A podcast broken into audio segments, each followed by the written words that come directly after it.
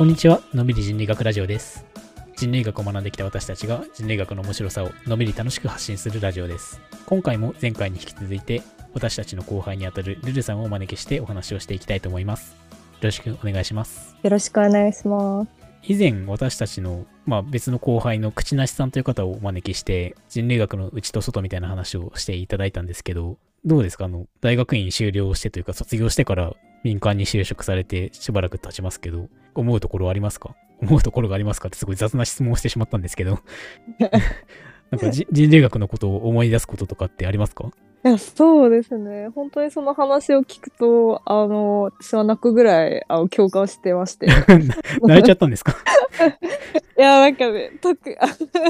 あれでしたね。あの、仕事がちょっと大変な時期で、深夜に聞いてしまって、うわーってなって、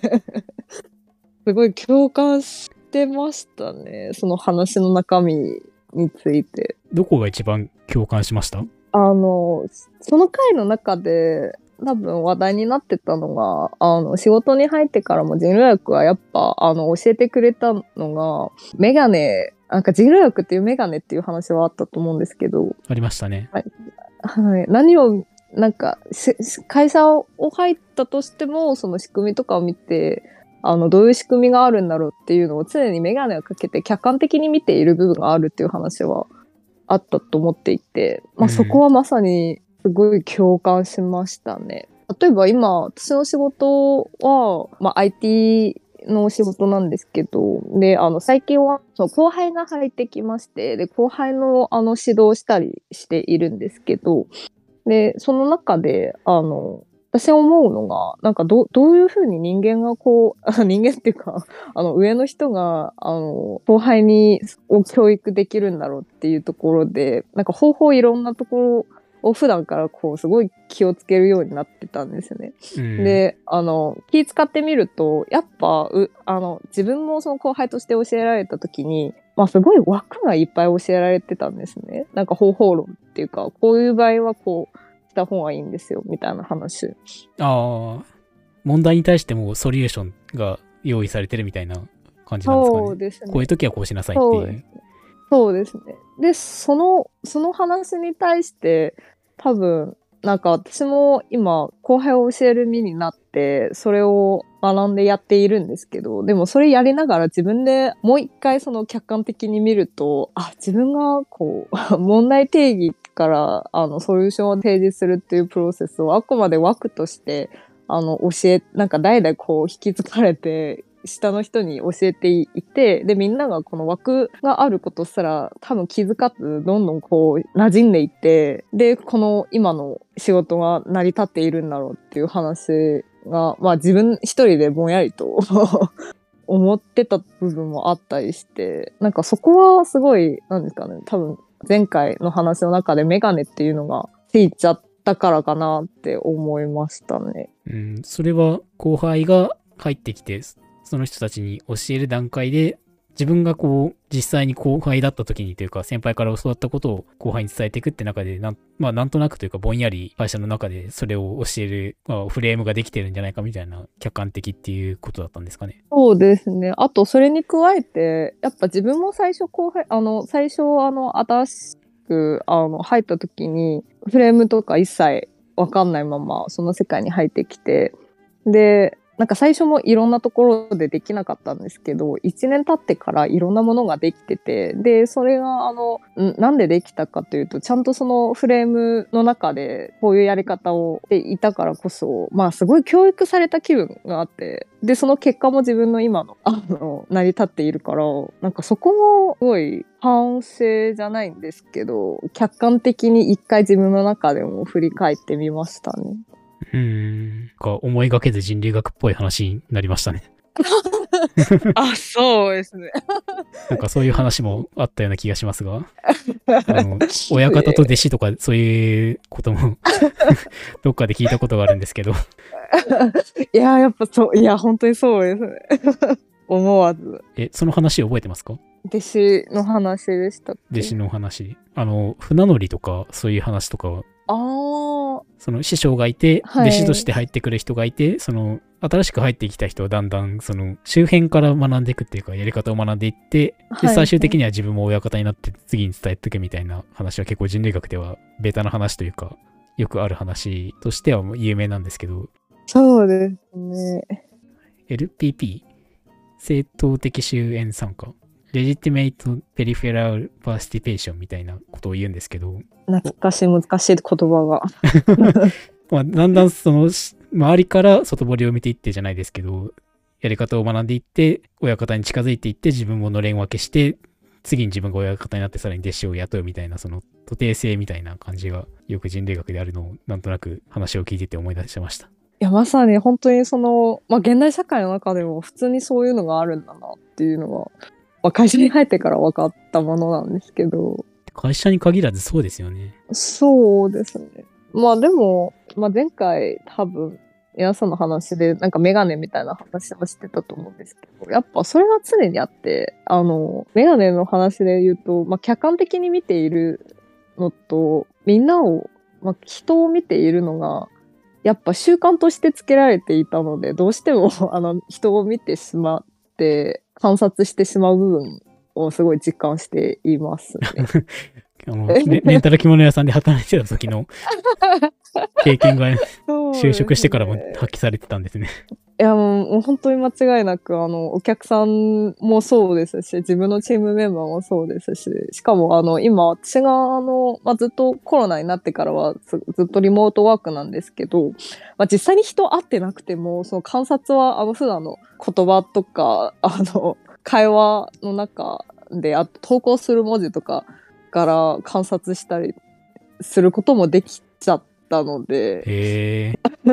まあやっぱ習慣として文化人類学はありますね。なんかこう、例えば、チームのメンバーがいて、そこでこれこれをやりましたとか、なんか報告が上がってくるときに、その文字の使い方とかそういうので観察してるってことですか？そうですね。あと、まあ人類学的には多分良くないかもしれないですけど、私は割とあの、もう全然別の話を言うと、あの、まあ同じ、多分私の下で今、二人後輩がいまして、まあ教育係は二人の担当をしているんですけど、で、その二人に対しては、まあ同じ感じで教えていくのと、あの、同じ内容で教えていて、で、この人に対してはこういう方法がいいみたいな感じで、で、それぞれの反応を見ていく ことですごい自分的に楽しんでますね。同じことを二人にやってどう反応が違うかみたいな観察ですか？そうですね。まあまあ、あの、タスク内容自体は同じ内容でやってみてとかじゃなくて、教え方なんですね。これはこうこうこう欲しいから、これをやってくださいっていうやり方と、まあ、すごい具体的に指示を出す時と、まあ、ちょっとぼんやりとしたものを出すとか、うん。なんかそれぞれの反応とかを見て、まあ出した、出してくれたあの、成果物みたいなところを見るところは結構観察になってましたね。なんかこの人が作る資料がこういう癖があるとか、ああ、なるほど。あと、そうですね。まあ、オンラインとはいえ、なんか最初話してた、まあ投稿からも、あの、いろいろ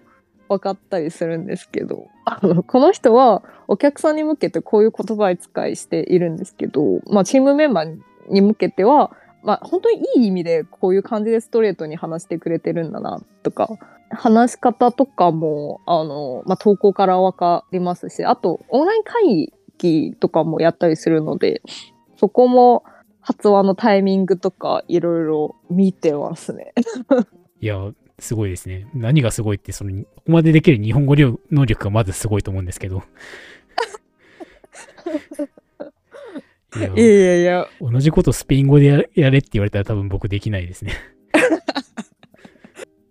なんでですか？ねそこももう本当にそれです。あの、天才かも。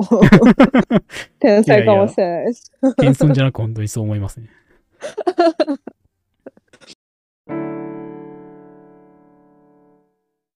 全然話は戻りますけど、もともと日本、うん。日本語を学ぼうと思ったきっかけとかあったんですか？ああ、うん、それも、あれですかね。なんかちっちゃい時、あの、2歳から4歳、もう本当に記憶がないぐらいちっちゃい時に、あの、両親が、あの、両親の仕事の関係で日本に一時期住んだことがありまして、えー。で、そっから、まあ、4歳から中国に帰って、まあ、2, 2歳から4歳までは、あの、なんか、最初学んだ言語として多分日本語になってたと聞いているんですけど、自分では覚えてないんですね。自分では覚えてないですけど、まあでも4歳中国に帰ってからすぐになんか中国語に全部切り替えてて、うん、で、そっからはもう日本語一切喋れなくなったんですね。で、あの、その後、でもその後はすごい日本が好きだから日本語を勉強したっていうよりは、多分日本語を勉強するのが自分的にすごい楽だなって思って、まあ楽の道を選んだぐらいなんですね。まあうん好きは好きなんですけど、やっぱここ、これは自分が勉強するのが多分楽のと、あと、やっぱなんか数学とか理系とかの専攻と比べて、言語って多分一生使えるものだなって思っていたんですね。技術として学んだら、まあ、ちゃんと使えるもの、今後もちゃんと使えるものだなって思ったので、やっぱ日本語を勉強しましたね。うーん。それって数学は使えないっていう意味じゃないですよね。ではなく、念のため断っておきますけど。いや、全然そんなことないです。うんいや、でも本当、本当そうですね。それで実際、修試論文まで書き上げましたからね。まあ、でも、まあ日本でもそう考えると、あれですね。日本語も勉強し始めてから、あ、もうそう日本語勉強しただけで、じゃあやっぱすごい技術って言われるとやっぱないなって思って、まあ専門知識みたいな、この人車にすごい詳しいとかはなかったので、うん、で、そこでやっぱもう一個スキルが欲しいなってなって、あの、大学院に進学した感じですね。うーん。それで修士論文も書き、日本語を実際に使って就職もし、そうですね。確かにそれはすごく大事なスキルっていうか、実際に今使えてるスキルだなっていう意味では確かにその通りですね。そうですね。まあ、ゆよく使い、まあ、普段使いができるうん。ものとしては、そうですね。その後輩とかと喋ってたりとか、まあ両親と話したりとかもすると思いますけど、大学とか大学院で人類学勉強してましたっていう話とかしたことあります？あ、ありますね。まあ、みんな予定通りに、え？っていう、え？から3秒。あ、本当に前回の、前回の話と全く同じで、だいたい専攻聞かれて、で、あ、文化人類学ですって言ったら3秒以上黙って、空白があって、え？みたいな。3秒ルールみたいですね。そう3いう。秒ルールあります。まあでもその後、あの、まあ、あ、共同レンタルを研究してましたっていうのを話して、まあ、さらに、え？みたいな。でも二それ重になってるんですね。そうですね。まあけど、あすごい楽しそうな研究。まあ、パッと、パッと、すごい楽しそうな研究テーマではあるので、すごい話をきっかけで、ひあの、話をきっかけでいろんな方と話したりはできましたね。あの会社の中でも。なんかみんな興味持ってくれる感じはしましたね。思ってみると確かにそうですよね。人類学とか文化人類学っていうので、まず何ですかっていう話になるのに、その後着物レンタルの研究してましたっていうと、じゃあさらに何ですかってなるので、まあ確かに話題は膨らみますよね。そうですね。確かになんかそういうメリットはあったのかもしれないです。そうですね。まあ、とりあえず会社に入ってからネタはもうすごいありました。もう話、雑談できないとかの悩みは一切なかったですね。思わぬ役の立ち方をしてますね。そうですね。まさかそんな使われ方をしてるとは。マリノフスキーも絶対そんなこと思ってなかったでしょうね。いや、まさにそうですね。というか、タイミングよくも今年マリノフスキーが本出してから100年、100年経ちますけど。あ、えー、100年？え、そうじゃないかな ?100 年？ね。なんかもっと遠いイメージはありました。うん。意外と文化人類学ってここ100年ぐらいの話なんですよね。まあ社会学とかまで遡るともうちょっと昔になるんですけど、えー、もっと前のイメージありましたけどね。うん。まさか。調査をしてたのは実際には厳密に言うともうちょっと前だと思うんですけど、はい。本が出た出たのは確か1922年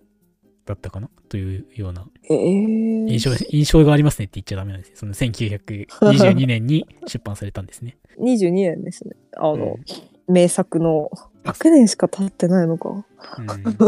西太平洋の遠洋航海者みたいな日本語訳が当てられてたような本ですね。そうですね。中身はちゃんと読めてなかった気がしますが、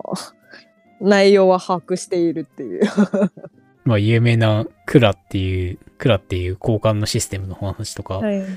書いてる本ですね。島がネックレスみたいな感じになってて、ネックレスっていうか島がこう輪っかになっててポツポツポツってあるところに別々のものが時計回りに回ったり、その島の間を交換されたり、別のものは逆方向に交換されたりみたいなシステムをクラっていう風に呼ばれててっていうような話ですね。そうですね。あの、民泊のところでもクラを実際に見に行ったとこ、その展示してたんですか？はい、展示してましたね。えクラがいっぱい、あ、クラっていうか、その、の貝の、あの、ー、ネックレスと、貝の長い、あ、そうですね。ネックレスと腕輪っていうんですかね？ブレスレット。ブレスレットそうそう。ですね。あの、国立民族学博物館っていうところで展示をしてたようです。僕は見に行ってないので、実は知らないんですけど。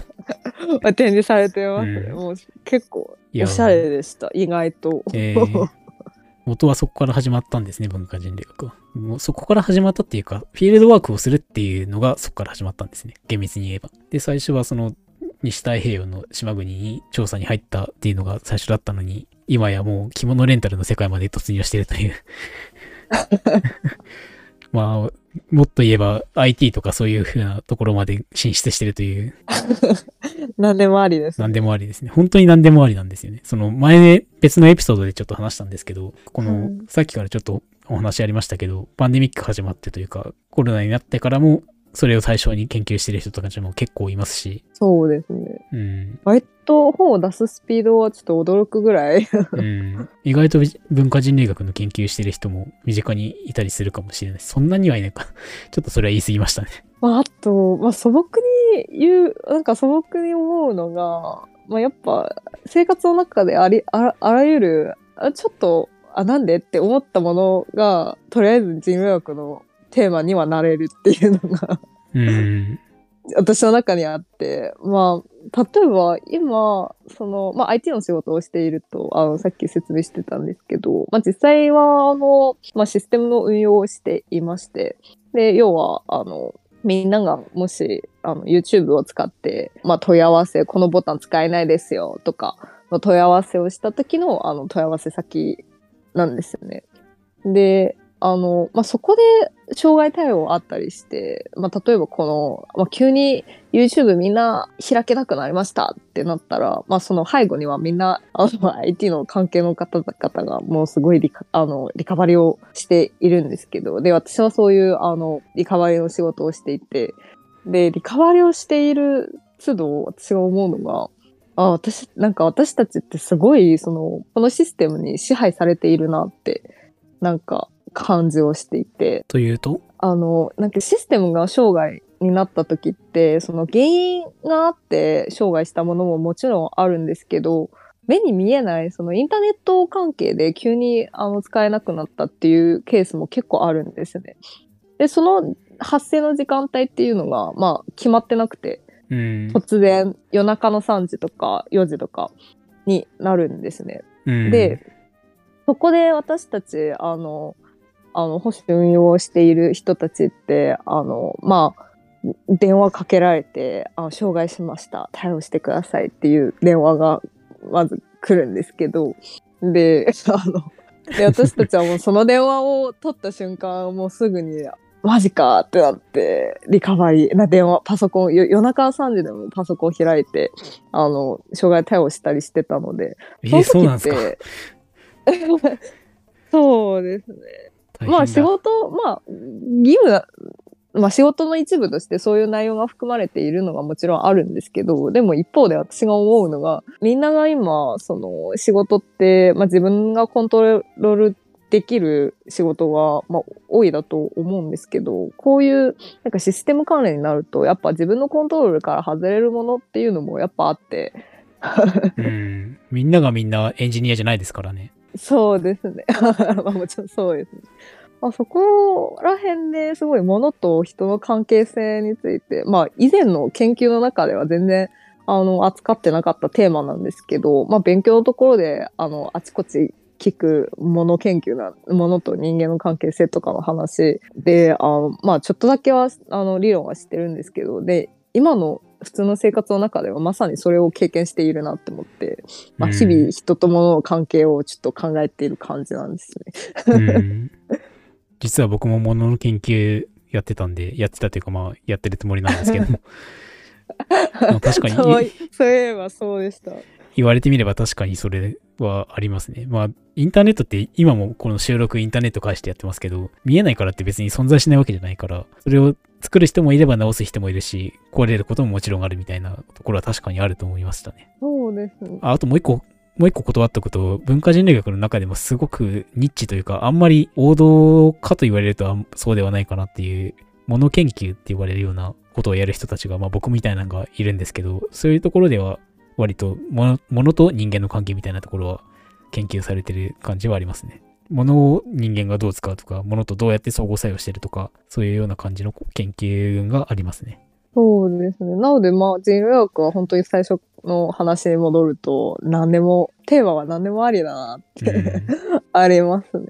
あ僕もね、結構それで今ふと思い出したんですけど、何でもメモを取る癖がついちゃったところありますね。なるほど。そうですね。まあ、確かにそうですね。うん。なんかに使うってわけじゃないんですけど、結構今スマホとか持ってると、その中にメモ帳とかついてたりするじゃないですか。はい。もうそれとか、もうメモの数とんでもないことになってますもん。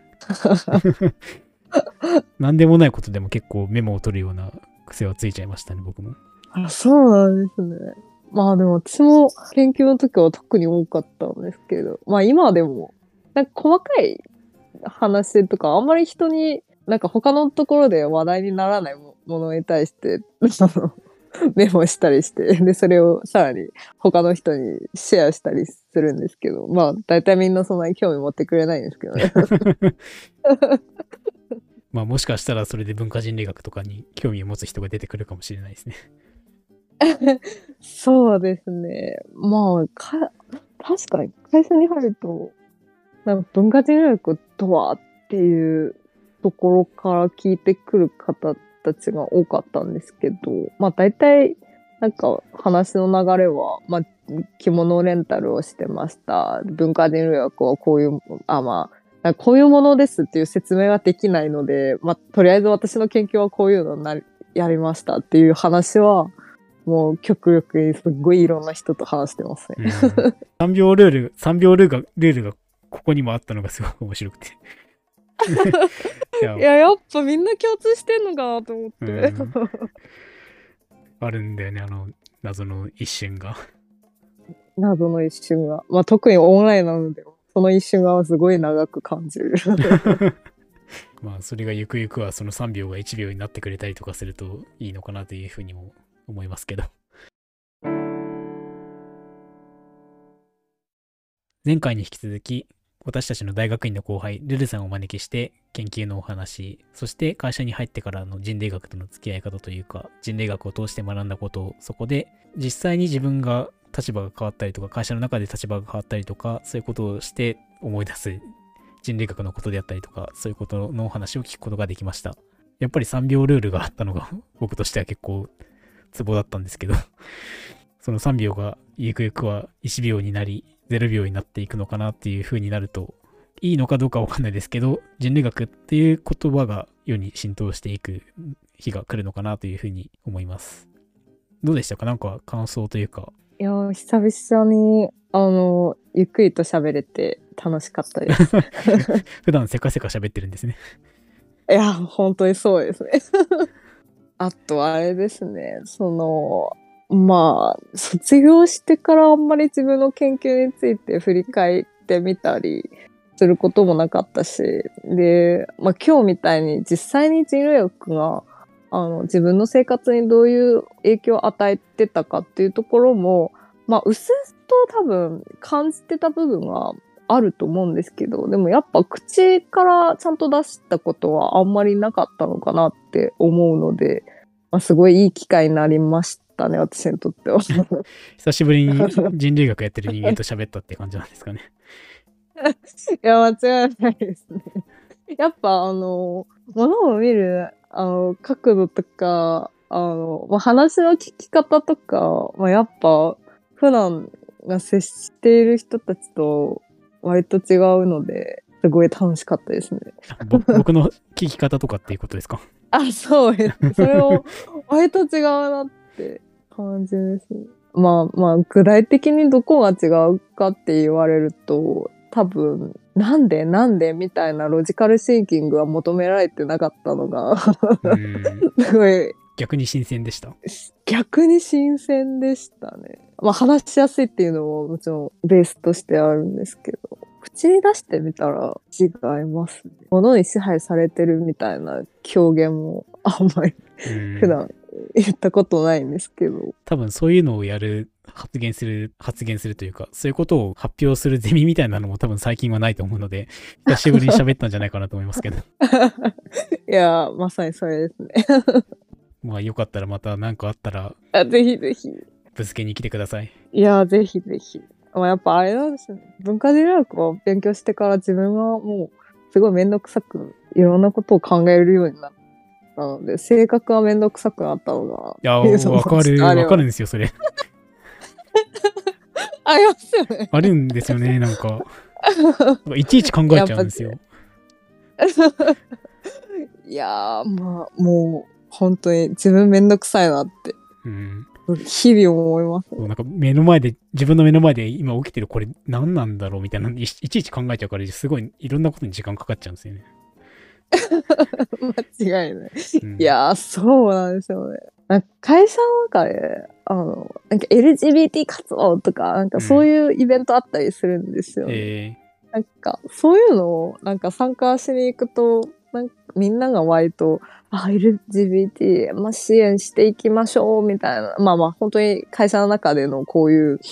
あの、支援イベントみたいなーうん。まあ、あるべき姿社会社の中での組織としてはすごいあるべき姿かなと思うんですけどでも参加している人々の反応とかを見るとやっぱ感じてしまう部分があって、まあ、この人たちって LGBT のことをなんかちゃんと理解しようとしていなくて、まあ、あくまで会社の中では私たちはこういう人間に対してどういう態度を取るべきなのかみたいな感じはすごいあってうん。まあ、そういう部分、割とその会社の中で、その、まあ、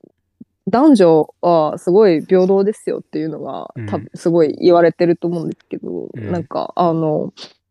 うん、管理層の中でもなんか何パーぐらい女性はあのセッティングしないといけないとかの話はよくあると思うんですけどであとなんか同じパフォーマンスで同じレベルの人が女の人とその目的としてあるのがあくまでその会社の中で私はどうすればいいかっていう枠の中での目的で、うん。やっぱそのものを理解しよう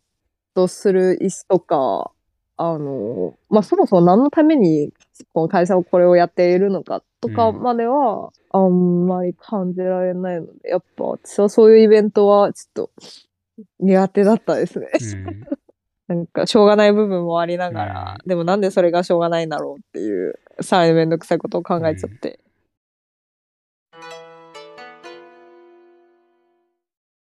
後語りが長くなりました。今回ものびり人類学ラジオをご視聴いただきありがとうございました。次回もどうぞお楽しみください。それではさようなら。